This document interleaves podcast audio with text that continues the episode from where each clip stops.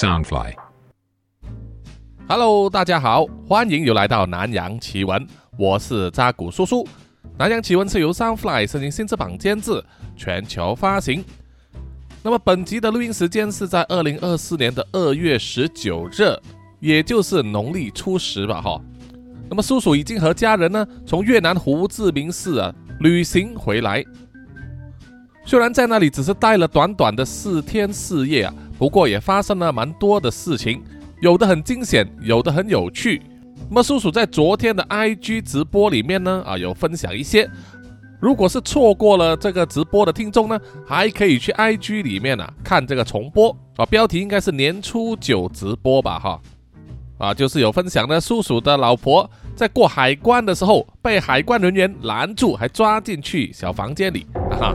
还有呢，叔叔在那里所吃过的一些啊越南道地的美食。咖啡呀，啊，还有一些体验这样子。当然还有呢，就是叔叔去走了啊，在故事里面曾经有和大家分享过的非常著名的越南古芝地道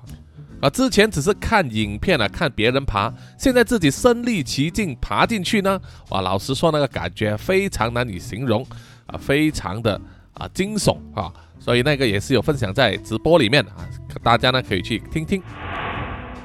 那么这一趟去了越南回来呢，啊，给叔叔带来很多灵感，有很多题材呢可以和大家分享。啊，这一集的题材呢只是其中一个哈，就是呢和大家分享两则越南的童话故事，或者说是民间传说。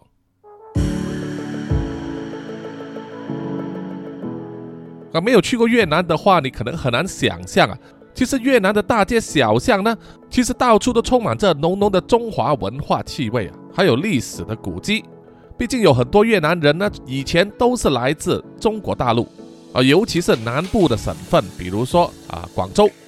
这次叔叔去到胡志明市旅游呢，导游本人就说了一口流利的华语以及啊这个粤语啊，就是广东话啦，而而且满满的香港腔。啊，另外就是吃早餐的时候吃这个啊越南米粉呢，老板也是来自广州啊，他们是第二代人了，家里人呢都是说粤语的。在胡志明市里面的这个唐人街呢，很早以前就有不同籍贯的人在这里扎根，并且组织自己的社团，帮助同乡。啊，人口最多的除了有广州人、福建人、海南人之外，还有潮汕人以及客家人等。那么加上越南本身呢，也容许宗教的自由信仰啊，不像某大国啊，所以我们去到胡志明市呢，到处都可以看见保存良好的佛寺啊，因为信奉佛教的人最多，同时呢，也有天主教堂、基督教堂，还有道教的神殿。对台湾的朋友来说，也可能很惊奇，就会觉得说，在胡志明市里面呢，历史最悠久的庙就是妈祖庙。当地也被称为天后庙，同时也是会城会馆。会城的会呢，就是道会的会啊。这座庙是在十九世纪的时候，由越南、广东籍华人呢所建立的。在庙里面还有刻在石头上的碑文呢，清楚写明这个是建于咸丰九年，也就是一八五九年，非常有历史价值。来这里参拜马祖的善信也非常非常多啊，叔叔也是有来这里呢啊上香啊拜拜祈求这个平安幸福。好，话题有点扯远了哈啊，为什么说到这个中华文化呢？其实就是说越南的文化呢很受中华文化以及儒家思想的影响，而且保留了大量的中华文化传统，连他们的这些故事啊、童话、民间传说，甚至是神鬼等等呢，都和我们中华文化里面的。啊，非常相似。他们有非常多的民俗故事啊，口耳相传，一直保留到今天呢。他们就会重新编采啊，改成儿童的故事书、小学课本或者是各种童话绘本里面出现，让新一代的小孩子呢也能够读到啊。那么，首先要和大家分享的这个故事啊，就是悲伤榴莲了啊，榴莲呢。叔叔以一个马来西亚人的身份呢说榴莲没什么不妥，因为很多人都知道最好吃的榴莲呢就是来自马来西亚的，是用马来西亚的泥土种出来的，出口到世界各国啊，尤其是中国大陆，那么台湾也吃得到哈。另外一种比较多人认识的就是泰国的榴莲，但是有尝过两者的呢，都知道泰国榴莲呢，啊，就是味道比较香，但是啊，它的肉呢，其实没什么味道啊，比较淡。然后可能很多人也不知道，原来越南也有榴莲，所以这一集的前半部就来和听众们分享关于越南的榴莲。那么榴莲这种水果呢，就有着水果之王的尊贵称号啊。但是它的味道还有独特的气味呢，啊，一直以来都是全世界美食家众说纷纭的一个话题啊，不是人人都能够认同的。爱它的人呢超爱，讨厌的人呢对它嗤之以鼻啊。这个就是榴莲的特色啊。虽然榴莲原产于婆罗洲、马来西亚这些地方。但是经过很多年呢，它逐渐在东南亚大部分的地区啊，各个国家安家落户啊。从泰国的街头到越南湄公河三角洲啊，各个家庭的种植园里面都能够找到。而且在每个国家呢，结合了当地的文化、民俗以及历史呢，就会发展出自己的一套榴莲故事啊。通常呢，都是讲述这种带刺的水果是如何诞生的。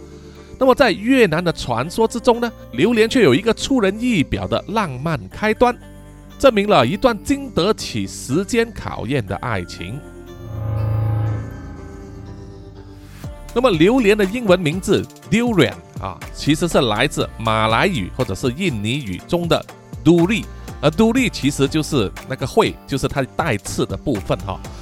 在 duri 的后面加上一个后缀。也就是两个英文字母 a 和 n 念作 an，那么和 d u r i 连在一起呢，就念作 durian 了。那么榴莲有水果之王的这个称号啊，是来自于英国的博物学家，名字叫做 Alfred Russel Wallace。他对这种著名的水果的评价呢，要比他的后人呢正面的多。很多英国人的子孙都对榴莲那一阵强烈的气味啊，感到非常的厌恶哈。这位英国博学家 Alfred Russel Wallace 在一八五六年的时候啊，就曾经在他记载的文章里面写到啊，在他吃过榴莲之后，发现啊，榴莲不会让人产生恶心或者其他不良反应，而且啊，吃得越多就越不想停下来。那么事实上呢，吃榴莲是一种新的感觉，值得到东方去体验。啊，以下呢就下山啊几百个字这样子。总之呢。啊，这位博物学家呢，他对榴莲的评价啊，认为它是无与伦比的。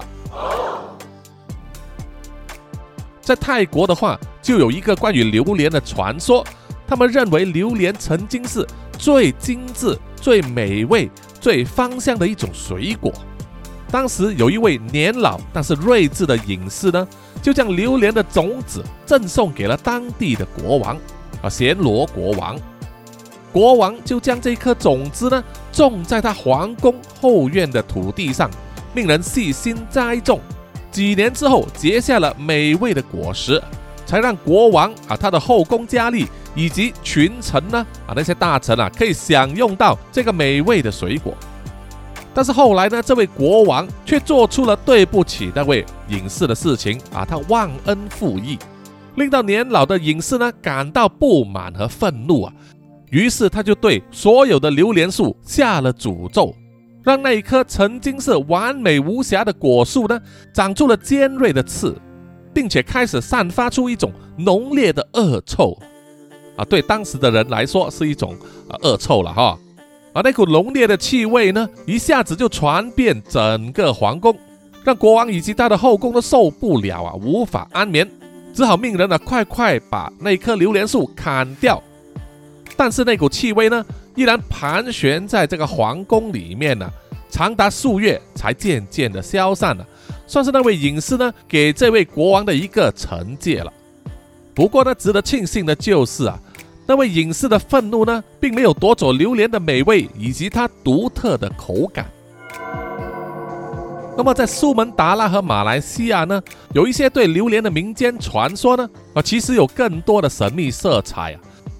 在十九世纪的时候，马来西亚呢就流传着有人在森林里面见到山野巨人的传说，就像是美国和加拿大非常有名的 Bigfoot 大脚怪啊，在马来西亚的版本呢，他们叫做 Orang Mawas，或者直接叫做 Mawas。Orang 就是人的意思，而 mawas 呢，其实可以指是啊牲畜啊森林牲畜。这种山野巨人呢，据说身高有两米到三米，全身长着浓密的黑毛，用两只脚走路啊，常常出现在马来西亚南部柔佛州一带的森林里。啊，除了吃鱼之外，他们也最爱吃呢榴莲这种水果。那么，同样的山野巨人呢，在印尼也有他们的版本，他们称为 Orang bandek 而这就有趣了，因为印尼版本的 Orang Pendek 呢，啊，Orang 是人嘛，Pendek 其实是指短和矮小的意思，这就有一点冲突而自相矛盾了嘛。这明明是巨人，怎么会说他们是矮呢？而这是因为，根据印尼当地人的传说呢，这种出现在山野里面、全身长在黑毛的呃奇人呢，身高只有八十到一百五十公分左右啊，同样爱吃榴莲啊，只不过呢，在他们这一边呢啊，形体相对的矮小。好，说了这么多啊，终于要说主题了，好像叔叔一直跑题了哈。那么越南呢，自古以来都有那种说书人啊，专门传咏这些民间传说和童话。他们就喜欢把榴莲和古老的爱情故事啊联系在一起。那么在越南的榴莲传说呢，最早是在大越王朝的时期啊。大越呢是越南的最后一个朝代，从一八零二年到一九四五年，开宗皇帝叫做阮富英。也被称为加隆皇帝或者是世祖啊，在当时越南这片土地啊，他们叫大越呢，发生了内战。在一七七一年的时候开始呢，有一批农民就在西山起义，要反抗当时以阮主所领导的政权。这段战争呢，在历史上被称为西山起义。啊，这一批起义军呢，是由阮氏三兄弟啊，分别叫做阮越。阮惠和阮吕三兄弟啊领导，双方经过多年的交战啊，一直到了一八零二年，阮主的后裔阮富英成功平定了西山起义事件，统一了整个大越。随后，他就将国家呢改名为越南，而自己呢就自称加隆皇帝了。啊，虽然起义已经被平定，但是呢，为了国家稳定啊。加隆皇帝呢，就在国内发起了一阵猎物行动。简单来说，就是要秋后算账了，要把当时呢所有涉及起义的人呢，全部抓起来问罪。传说中呢，当时有一位无名的英雄，他因为支持西山起义，那么后来在起义被平定之后，为了躲避这个猎物行动呢，他就必须逃亡到远方。在好心的邻居帮助之下，这位无名英雄就向南逃，一直逃到了真腊这个古老的国家啊。真腊 c h n a，其实呢就是现在的柬埔寨了。啊，当时真腊国的领土呢，还包括了部分现在的越南以及啊老田，也就是辽国的地区。那么在逃亡的途中呢，这位无名英雄在路途中的一家茶馆中就遇到了一对母女。那么在聊天的时候聊起来呢，啊，才知道原来这一对母女呢是虔诚的佛教徒，这次出行呢是想要去一座著名的高山寺庙里面呢朝圣。可是啊，那位女儿呢却在旅行之中患了病。那么在以前那个年代呢，医术并不发达，生病的话很难搞，很难治啊，而且很容易死人的。而那一位无名的英雄呢，又正好精通医术。啊，就用他的方法呢，给那位少女治了病啊，把她治好了，并且带着他们两母女呢，乘船回去他们家里啊，正好呢就是在真腊啊，自然而然的在这段旅途之中呢，可能是出于这个救命之恩，也可能是出于在路途上啊没有别的男人，所以那位女儿呢就自然而然的爱上了那位无名英雄，两个人情投意合，结成了夫妇。并且在真腊安顿下来，他们一起住在一栋有白色篱笆包围的古老房子里面，以务农为生。他们还在花园里面呢，埋下了他在当地得到的榴莲种子，种下了榴莲树。两个人呢，就此度过十年的幸福生活。但是啊，不幸的是，他的妻子呢，在一次旅行之后啊，就生病，药石无灵，然后就去世了，让这一对恩爱的夫妻从此阴阳相隔。那位无名英雄只能忧郁的一个人独自活下去啊。过了一段时间之后，他有听到来自越南的亲戚呢对他说：“现在呢，时代不同了啊，加隆皇帝呢已经不再清算过去的敌人了，啊，猎物行动已经停止了。”所以呢，就鼓励这位无名英雄呢回去国内啊，回去越南。那么对无名英雄来说，反正在真腊这里啊，他的妻子已经死去了哈，再无任何留恋，于是呢就决定要回去越南。在他启程的前一天晚上，他就在睡梦之中呢梦见了他心爱的妻子。妻子对他说：“无论你去到哪里。”我都保证会跟随在你身边。然后那位无名英雄呢，就从睡梦中惊醒，睁眼一看，已经是早上了。而巧合的事也发生了，就是那一天早上呢，种在他家后院的那棵榴莲树啊，居然结了果子，而且也只有一个。要知道呢，榴莲呢，一般上就像椰子一样啊，一结就结好几个的。但是这一次呢，这位英雄家后院的榴莲树只结了一颗榴莲掉了下来，无名英雄就认为这个正好切合了他妻子对他梦中所说的话，于是就带着那一粒榴莲呢启程返回越南的家乡。经过长途跋涉之后，他终于回到了原来家乡的村庄，受到了居民的热烈欢迎。于是，这位无名英雄呢，就在那座村里面啊，当老师谋生啊，开始把他的知识呢传授给学生，并且也在村子的各处啊，开始种植榴莲树。经过几年之后啊，榴莲树长大了起来，当地的村民就非常好奇了。对那位无名英雄呢，在村里面到处种的这种树啊，新奇的树呢，居然会发出一股强烈的臭味，而且它的水果还带刺啊，感到震惊和稀奇。即使榴莲树上的榴莲呢，已经成熟，还掉到了地上啊，却迟迟没有人敢去捡来尝试，任由它呢掉在地上自行腐烂了。一直到有一些比较好奇的村民跑去问那位无名英雄，听他说起他逃亡到一个陌生的国度里面，并且找到了爱情的故事之后，流传开来啊，村民才被他的这一个浪漫的故事所感动啊，并且开始对这一种发出刺鼻味道的水果呢产生了好感。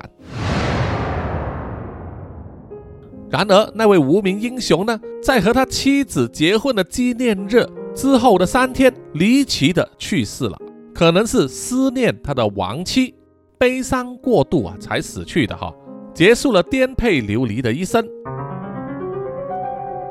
那么，当地村民就对那位命运多舛的无名英雄，以及他对他妻子的爱啊所感动，于是就把他带来种植的榴莲树和水果呢。称为手香啊，手香是越南语啊，就是榴莲的意思。但是在越南语里面呢，它字面的意思啊，就是孤独的悲伤，所以才有了这个悲伤的榴莲的故事哈。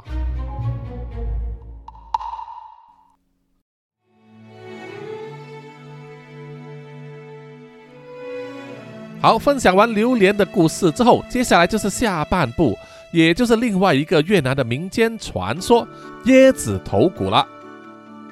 而在越南的民间传说里面呢，其实他们非常重视“美丽只是皮毛”的这一句老话，借助故事来警戒人们呐，要注意一个人的内在美啊，外表并不是一切。这个故事是这样子的哈，很久很久以前，有一对五十多岁的老夫妻呢。啊，在一个贵族的家庭里面当佣人，他们办事一向尽心尽力啊，非常有交代，深得这个贵族家庭的主人喜欢和器重。可惜的是啊，尽管这一对老夫妻呢，几十年来一直在努力祈求想要一个孩子啊，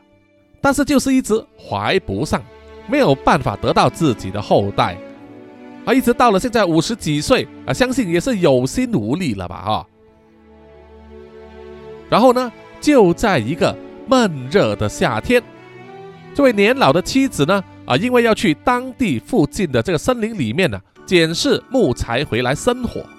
一面走一面捡呐，因为天气实在是太热了，让那位老妻子呢汗流浃背。甚至啊，可能有一点中暑啊，觉得头昏眼花，就不得不在一棵大树之下坐下来休息。这个时候啊，他就发现，哎，在那一棵大树的树根之间，居然有一颗人的头骨，而且呢，那个人的头骨里面还装满了水。那么那位老妻子呢，可能真的是因为啊太热的，导致了神志不清。又或者说，真的是渴得受不了了，就做出了一个大胆的决定啊，就是把那一颗人头骨里面的水呢给喝掉。那一勺水呢，分量并不多啊，大概就是一个小杯子的分量，但是啊，却像是天降甘霖、天赐之物啊！老妻子喝了之后，居然神清气爽，重新振作了起来，像是满血复活一样。而且啊，在不久之后，还给他带来一个意想不到的后果，就是啊，老妻子居然发现自己怀孕了。这一种喝一口水就会怀孕的情节，只会出现在脱离现实的童话故事，或者是泰国风格的矿泉水广告吧。为此呢，我们不必深究原因。总之呢，老妻子就是在喝过那一勺水之后，捡了柴枝回到家里。之后发现自己怀孕了，这是大喜，同时也是忧，因为啊，在不久之后，老妻子的丈夫啊，这个老头呢，却不知道什么原因死去了。尽管如此呢，老妻子还是坚强的活下去啊，因为她失去了老公，但是将会有一个孩子，啊，化悲伤为生孩子的力量啊。转眼九个月就过去了。这位老妻子呢，就独自一个人在家里面分娩，成功把腹中的胎儿呢生了出来。不过啊，令他大吃一惊的却是，他生下来的并不是一个正常的胎儿，而是一个畸形儿。啊，怎么样个畸形呢？这个刚出生的孩子有眼睛、鼻子、嘴巴、耳朵，头上有一丝丝的毛发，但是却没有四肢。说的明白一点呢，他就只有一颗头，没有颈部以下的部分，这还不把老妻子给吓坏了吗？他心急如焚，在想着应该怎么样处理这个怪物的时候，那颗头呢，却神奇的开始说话了。那个头说：“妈妈，妈妈，我还是个人呐，是你的儿子啊！”啊，原来是男的啊，因为只有一颗头，无法分辨嘛，哈。这个男婴哭着恳求说：“求求你啊，妈妈，请你不要把我扔掉啊！”老妻子听了之后哭了一场，然后开始后悔了，后悔自己居然有丢弃掉亲生骨肉的冲动啊，感到非常的愧欠，因此呢，母爱大爆发，立下决心要照顾这个小生命，即使啊，他只有一颗头颅。于是老妻子呢，就用森林里面那个神奇的头骨呢，来为他的儿子取名字，叫做索泽啊，这是越南语，是指椰子的意思啊。为了方便呢，叔叔就给这个男婴取名为苏杜雅。为什么给孩子的名字取名为椰子呢？除了因为他是喝了那一勺头骨的清水而生下之外，这个男婴只有头部啊。那个稀疏的毛发呢，看起来就像是干椰子的发丝，圆滚滚的一颗头啊，看起来真的很像椰子啊！啊，这也是这个童话故事“椰子头骨”的名称的由来。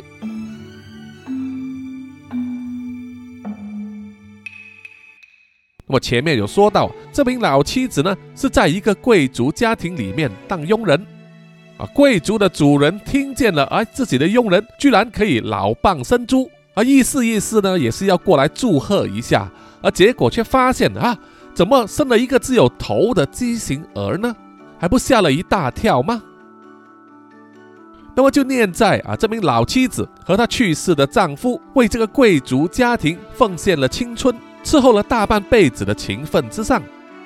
贵族的主人也没有对他怎么样啊，没有把他赶走，只是呢，把这个老妻子和他的儿子苏杜雅就赶去了这个贵族主人所拥有的一大片田地中间的一间小屋里居住啊，用意啊，就是要躲避闲杂人等啊前来窥探。不要让别人发现，免得引来麻烦。而这位老妻子呢，依然必须为这个贵族家庭工作，啊，根本不让他放假坐月子。所以，这位老妻子、老母亲呢，每天在工作下班之后，就把他每一餐省下来的一点米饭带回家去喂给他的儿子苏杜雅。就这样子，一点一点的喂食他。很快的，苏杜雅就长大成为了一个聪明伶俐的孩子，啊，非常可爱，举止和善，说话很讨喜。那么随着时间过去呢，啊，纸也是包不住火的。渐渐啊，这个村里面的人呢，都知道有苏杜雅的存在，啊，只是大家呢，都看在她可爱的外表份上，啊，又乖又听话，很讨喜，所以一般村民对苏杜雅还是有相当的好感的。在平日，当这个老母亲去贵族的家里工作的时候啊，就只有苏杜雅一个人在家，因为他没有身体呢，啊，所以他要走动的时候啊，就是整颗头颅呢在地上滚啊滚，就像是皮球一样啊。呃，童话故事有时候真的让人难以想象啊，那脑洞大开，可能连他的脸皮呢也磨得差不多，够平滑了吧？根据传说呢。苏杜雅虽然一个人在家，但是啊，却把家里打理得井井有条，一尘不染。而他到底是怎么做到的呢？原来呀，连他的老母亲也不知道，苏杜雅呢，其实并不是一般的人，而是一个半神，就是一半是人，一半是神。啊，英文就是叫做 demigod 嘛。每当苏杜雅的老母亲出去工作之后，家里没人，苏杜雅就会改变她的形态。变成一个正常的人，有手有脚，然后就帮助他的妈妈做家务，直到他的妈妈回来之前呢，又变回了一颗头颅啊椰子的样子。每次他母亲回家，就发现了家里被打扫得井井有条，都难免会大吃一惊，想不出个所以来。有些时候啊，这位老母亲呢，会偷偷的躲在家门外面呢监视。但是就是没有机会看见苏杜雅变身成为正常人在家里打扫的那一幕，所以由始至终他都不知道真相，而没有发现苏杜雅的这个秘密。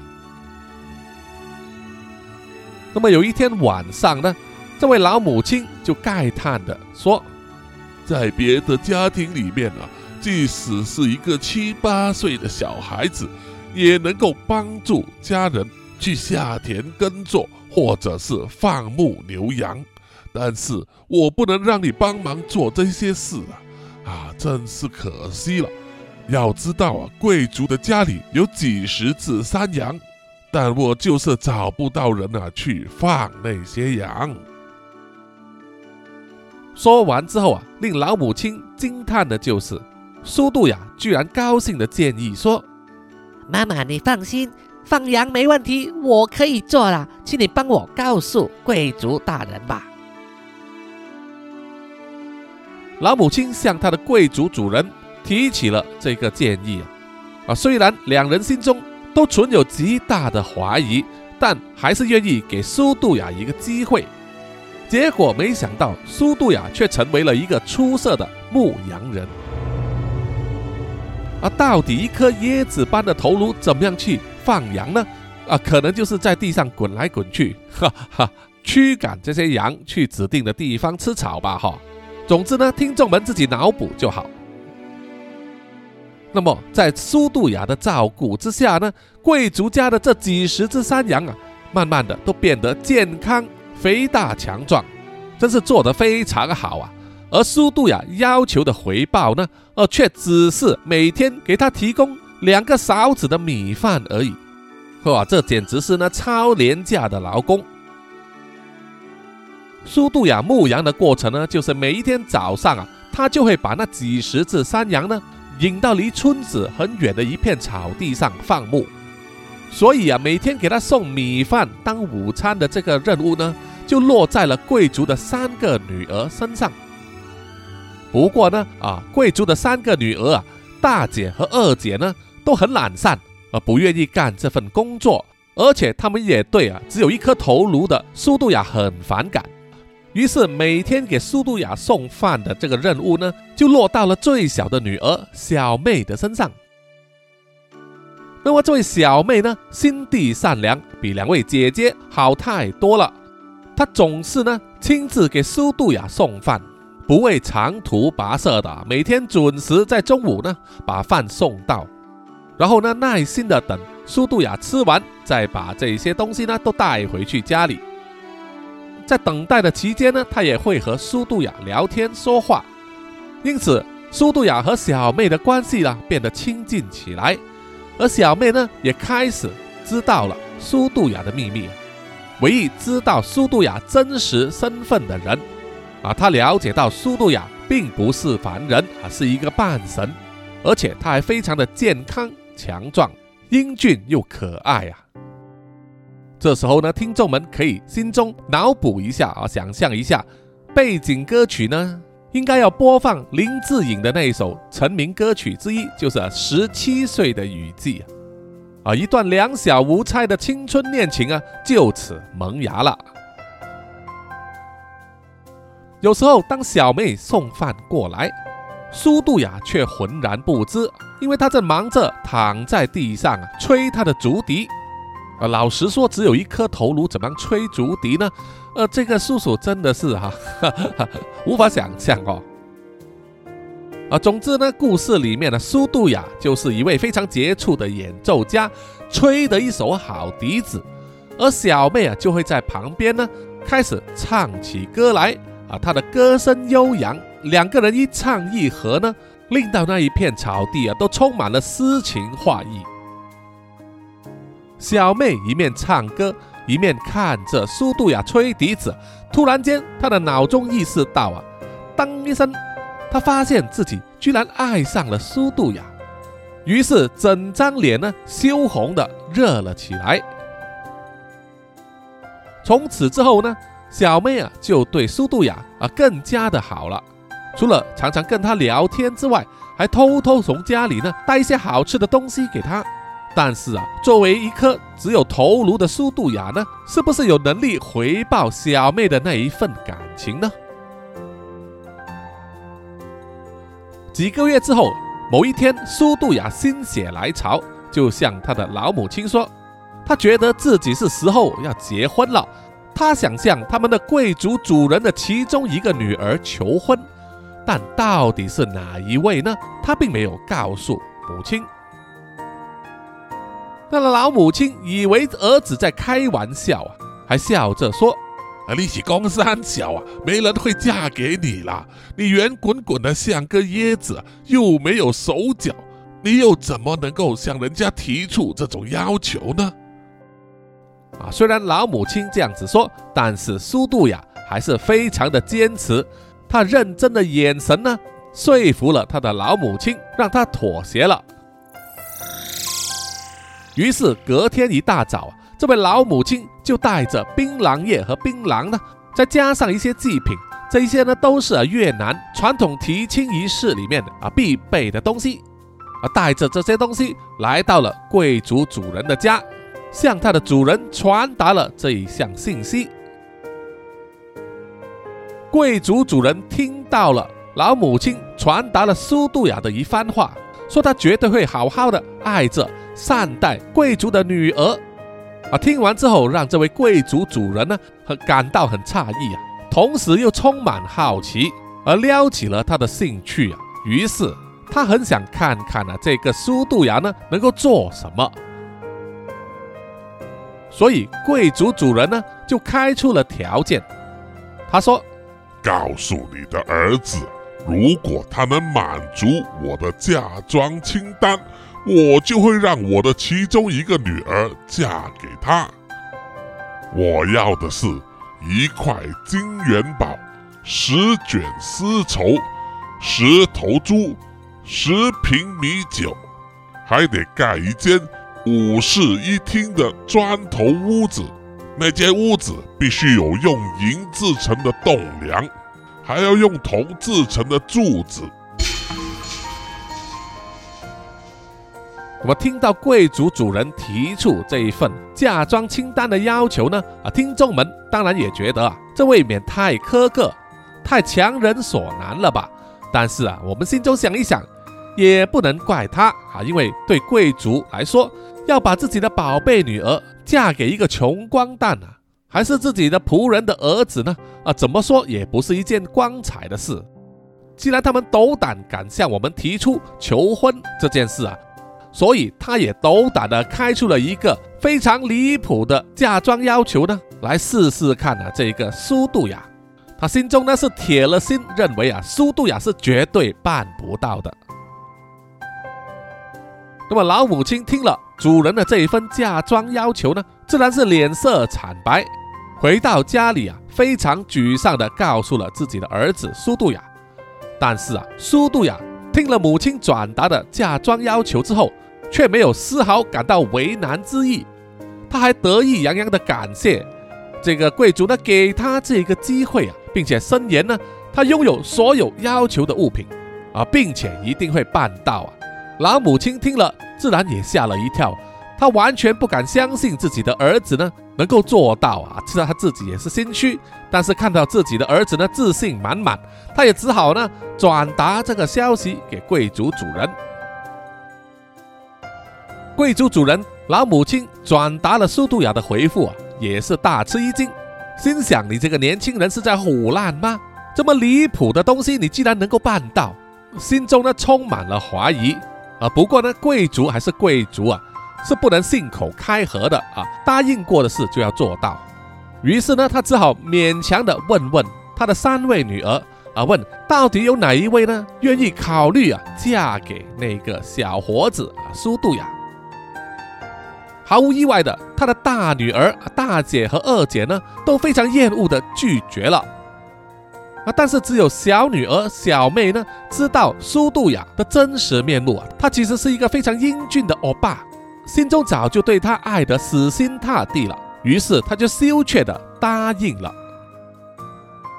啊，既然贵族主人提出的要求啊，有人答应了，而自己的女儿也愿意出嫁，那么事情就成了嘛啊，不能反口了。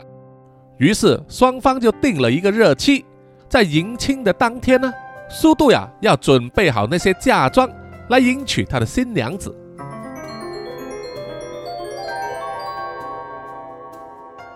这件事传开之后，自然引来了很多吃瓜的群众啊。那些村民呢都知道，这个老母亲和苏杜雅一家呢，啊，本来就是一穷二白，家徒四壁啊，怎么可能可以满足贵族主人提出的要求呢？啊，连这个老母亲自己心中都没谱啊。随着这个婚期的日子呢越来越近了，她心中更加的忐忑不安，因为啊，如果到时候他们要求的嫁妆都没有办法拿出来的话，啊，他们不但是羞辱了贵族主人一家。也同时会被狠狠的羞辱一番。终于啊，时间很快过去啊，来到了婚礼的当天，老母亲从床上啊睡一觉醒来，就惊奇的发现了，诶，她平时躺着的那一张摇摇欲坠的竹床，居然换成了特大号的丝绸床，床上还有绣花枕头和丝绸床单。完全能够满足贵族的要求啊，都是一等一的好货色。他们原本住的那间小木屋呢，还变成了一座有五个房间的豪宅。屋梁是银制的，每一根柱子啊都是用铜铸造的。家里还摆满了用银和铜制成的装饰品。老母亲不敢相信自己的眼睛，马上跑去其中一间房间里面找苏杜雅。而苏杜雅就坐在那里呢，啊，依然是椰子的模样。不过他却在命令一批帮手呢，在为他的婚礼呢做准备。老母亲一直问苏杜雅，她是怎么样办到的？怎么样准备好如此豪华贵重的嫁妆呢？而苏杜雅只是笑而不语啊啊！总之呢，他就是半个神嘛啊，自然有神的方法。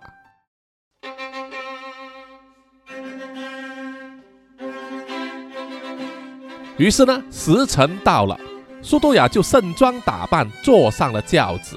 被一群帮手呢抬着，浩浩荡荡的出发啊，去贵族的家呢，要迎娶他的新娘子。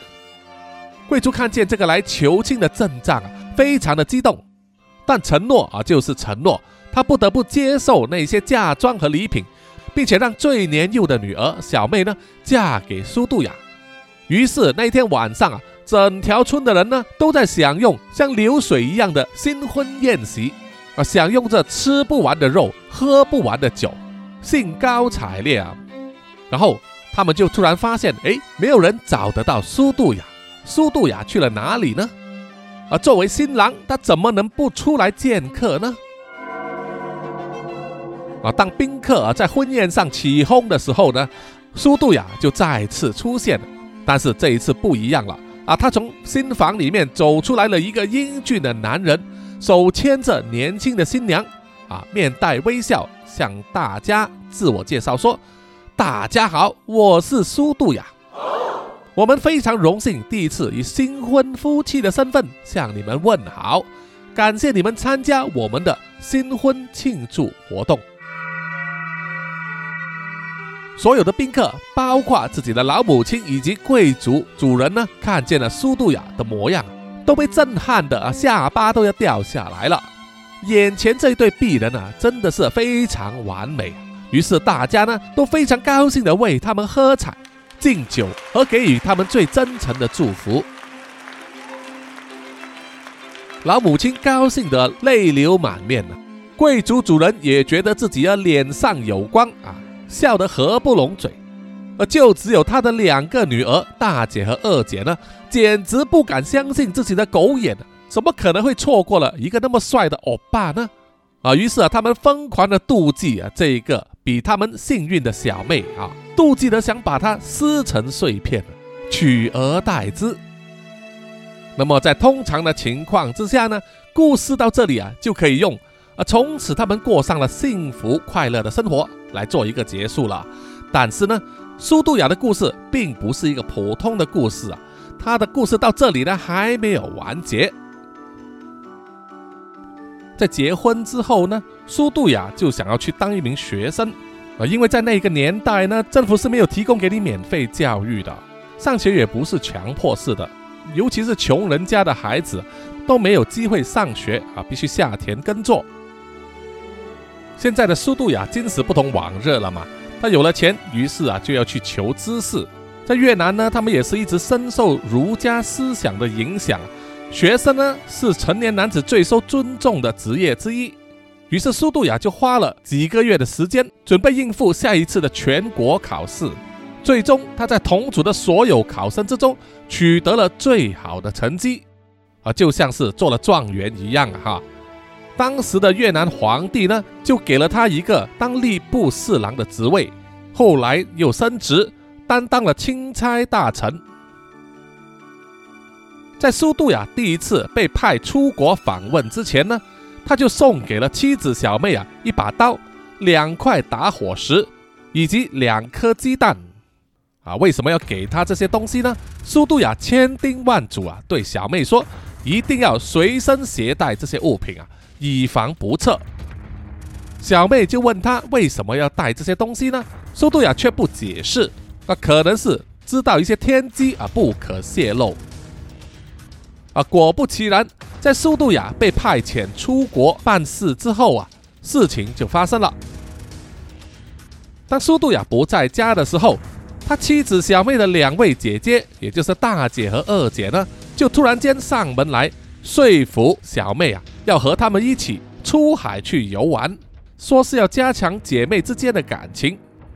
小妹信以为真，她却从来没有想过，这却是一场事先策划的阴谋。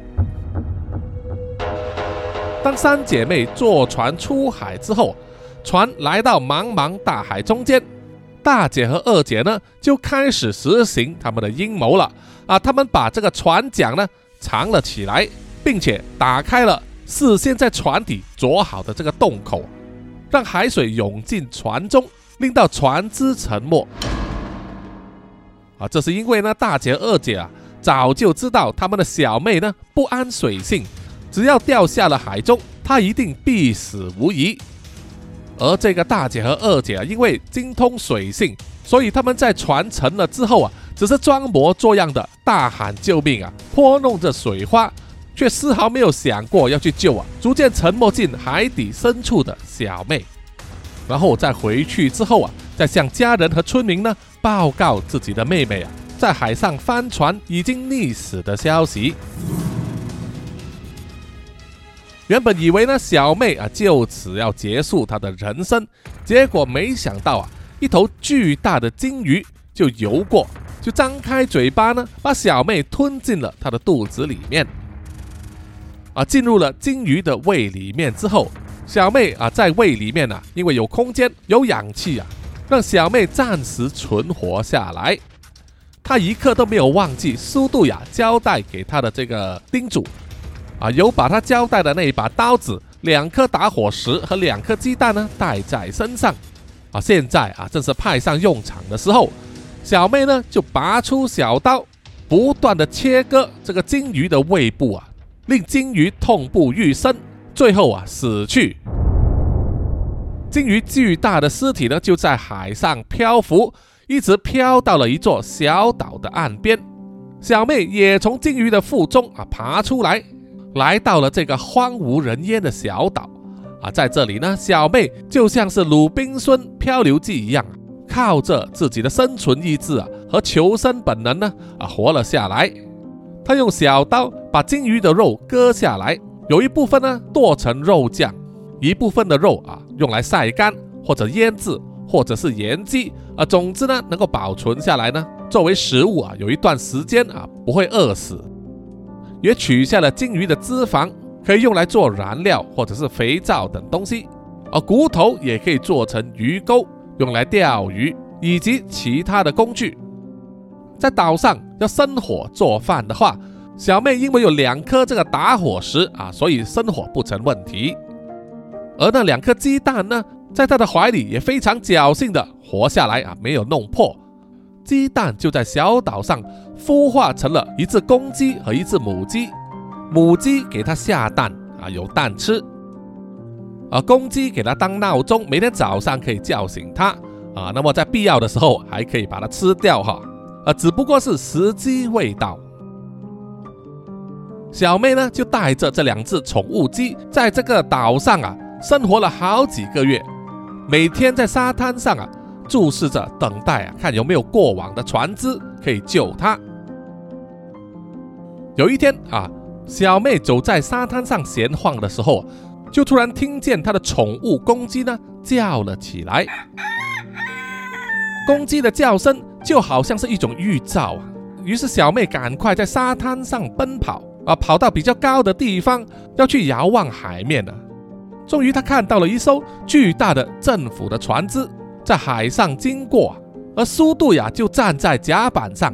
不断的四处张望，寻找他妻子的踪影。小妹于是呢赶回家去啊，在沙滩上烧起了火，浓浓的烟呢吸引了甲板上苏杜雅的注意啊，于是就把船开来这个小岛上救了小妹啊。这一对夫妻呢久别重逢，真的是泪流满面的，开心的不得了。小妹还向苏杜雅说出自己被两位姐姐出卖的整个过程。苏杜雅听了，当然是非常愤怒了，但是他并没有马上回去和两位姐姐呢对峙。在苏杜雅回到家之后，他命人呢用轿子啊偷偷把妻子送回家啊，藏在房间里，足不不出，以免泄露他的行踪。然后再特地举办了一场盛大的返乡派对，来庆祝自己呢出门远洋回来，还邀请了他的岳父，也就是贵族的主人，当然还有两位啊那个大姐和二姐，以及全村人呢一起出席。在那一场盛大的宴会上啊，那两姐妹呢，因为看见他们妒忌的小妹啊啊，认为她已经死了，于是就借这机会啊，准备使出浑身的解数啊，穿上最性感的衣服，画上最漂亮的妆容，说尽所有甜言蜜语，就是为了引诱苏杜雅把她抢过来当自己的丈夫。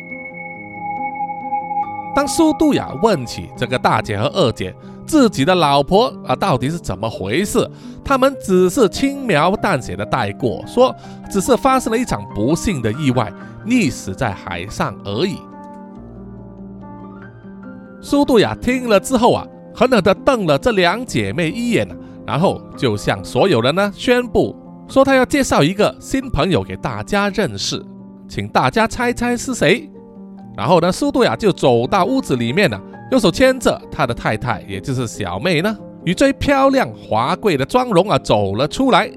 啊，简直就是掀起了这个真人秀的啊最戏剧性的高潮。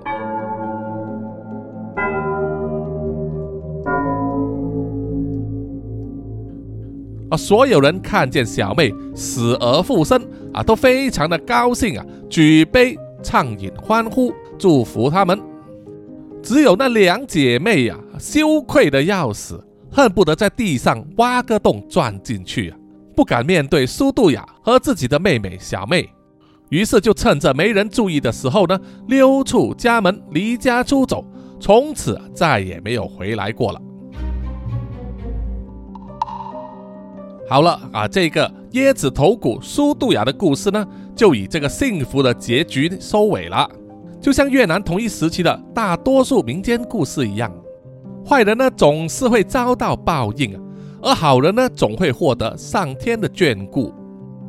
这个椰子头骨呢是越南民间传说之中最著名的故事之一，是结合了怪诞、真挚感情和家庭道德伦理的完美作品。我希望听众们听过之后啊，也能从中获得一些启发和发想哈。好，本期的南洋奇闻呢就到此结束了，谢谢各位听众的收听，请大家呢关注南洋奇闻的 IG、YouTube、Apple Podcast、Mixer Box，还有 Spotify 啊，给叔叔留言点赞，谢谢大家。好，接下来呢是念出一些听众们的留言啊，首先是在 YouTube 上啊，这一位听众嘎嘎 bb 五八七七。就针对啊第三百二十六集《地狱无门亦无花》下集 Part Two。啊，留言说终于有了。啊，好像是等了很久的感觉。啊，谢谢你的支持。啊，叔叔也是非常了解啊，因为那时候是叔叔去台北嘛哈，所以呢啊，在这个故事的内容上啊，没有办法做得呃尽善尽美。啊，也感谢大家的耐心。下一则留言呢是在 Spotify 里面啊，这位听众轰发力啊，他也是针对这个地狱无门亦无花啊下集的 Part One 啊。留言说啊，虽然只有 Part One 啊第一部分，不过我也很开心听到，期待下个星期的更新。谢谢你啊，谢谢你的耐心啊。然后另外一位留言的丫丫样啊，他同样也是留言说，短短的也是很精彩啊。谢谢你，谢谢你们。然后呢，也感谢每一位啊啊在 IG、Line 以及各个平台呢向叔叔啊道贺新年快乐的听众们，非常感谢大家。啊，希望大家呢都是在这个新的一年呢啊，能够啊行大运哦，发大财，心想事成，身体健康，活力满满啊，去做自己想做的事，吃得好，睡得饱啊，长不胖。哦，新的一年啊，叔叔也和南洋奇闻呢啊，请大家多多指教，感谢感谢。可能最后呢啊，就是请让叔叔读出所有赞助南洋奇闻的听众们的名单。首先是南洋探险家 Jimmy Chin、苗疆杀人蛙陈忠杰以及许志伟，然后是南洋侦查员二四公园图子 Ralph 布一直该 Sandy 真爱笑三十三 Kinas 蔡小桦朱小妮李承德苏国豪洪新志林家达 Toy J 刘舒雅林英炫洪志伟妞妞以及庄佩婷。然后下一批呢是南洋守护者许玉豪、彰化的 Emma、林奕晨、Joanne Wu、玉倩妈咪、Forensic 叶以及张潇雅。最后一批就是南洋信徒：黄龙太子妃、苗疆杀人蛙、西里子、林以乔、吴大佩、吴大豪、筛利、飞蟹、本我无心、潘琪、张新芳、萧毅、Allen 零零三 AI、林宏杰、许志伟、查理哥哥、Forensic 叶、林小润、凯文文、G Van、逍遥以及黄培成。谢谢你们，谢谢大家。OK，我们下一集再见，拜拜啦。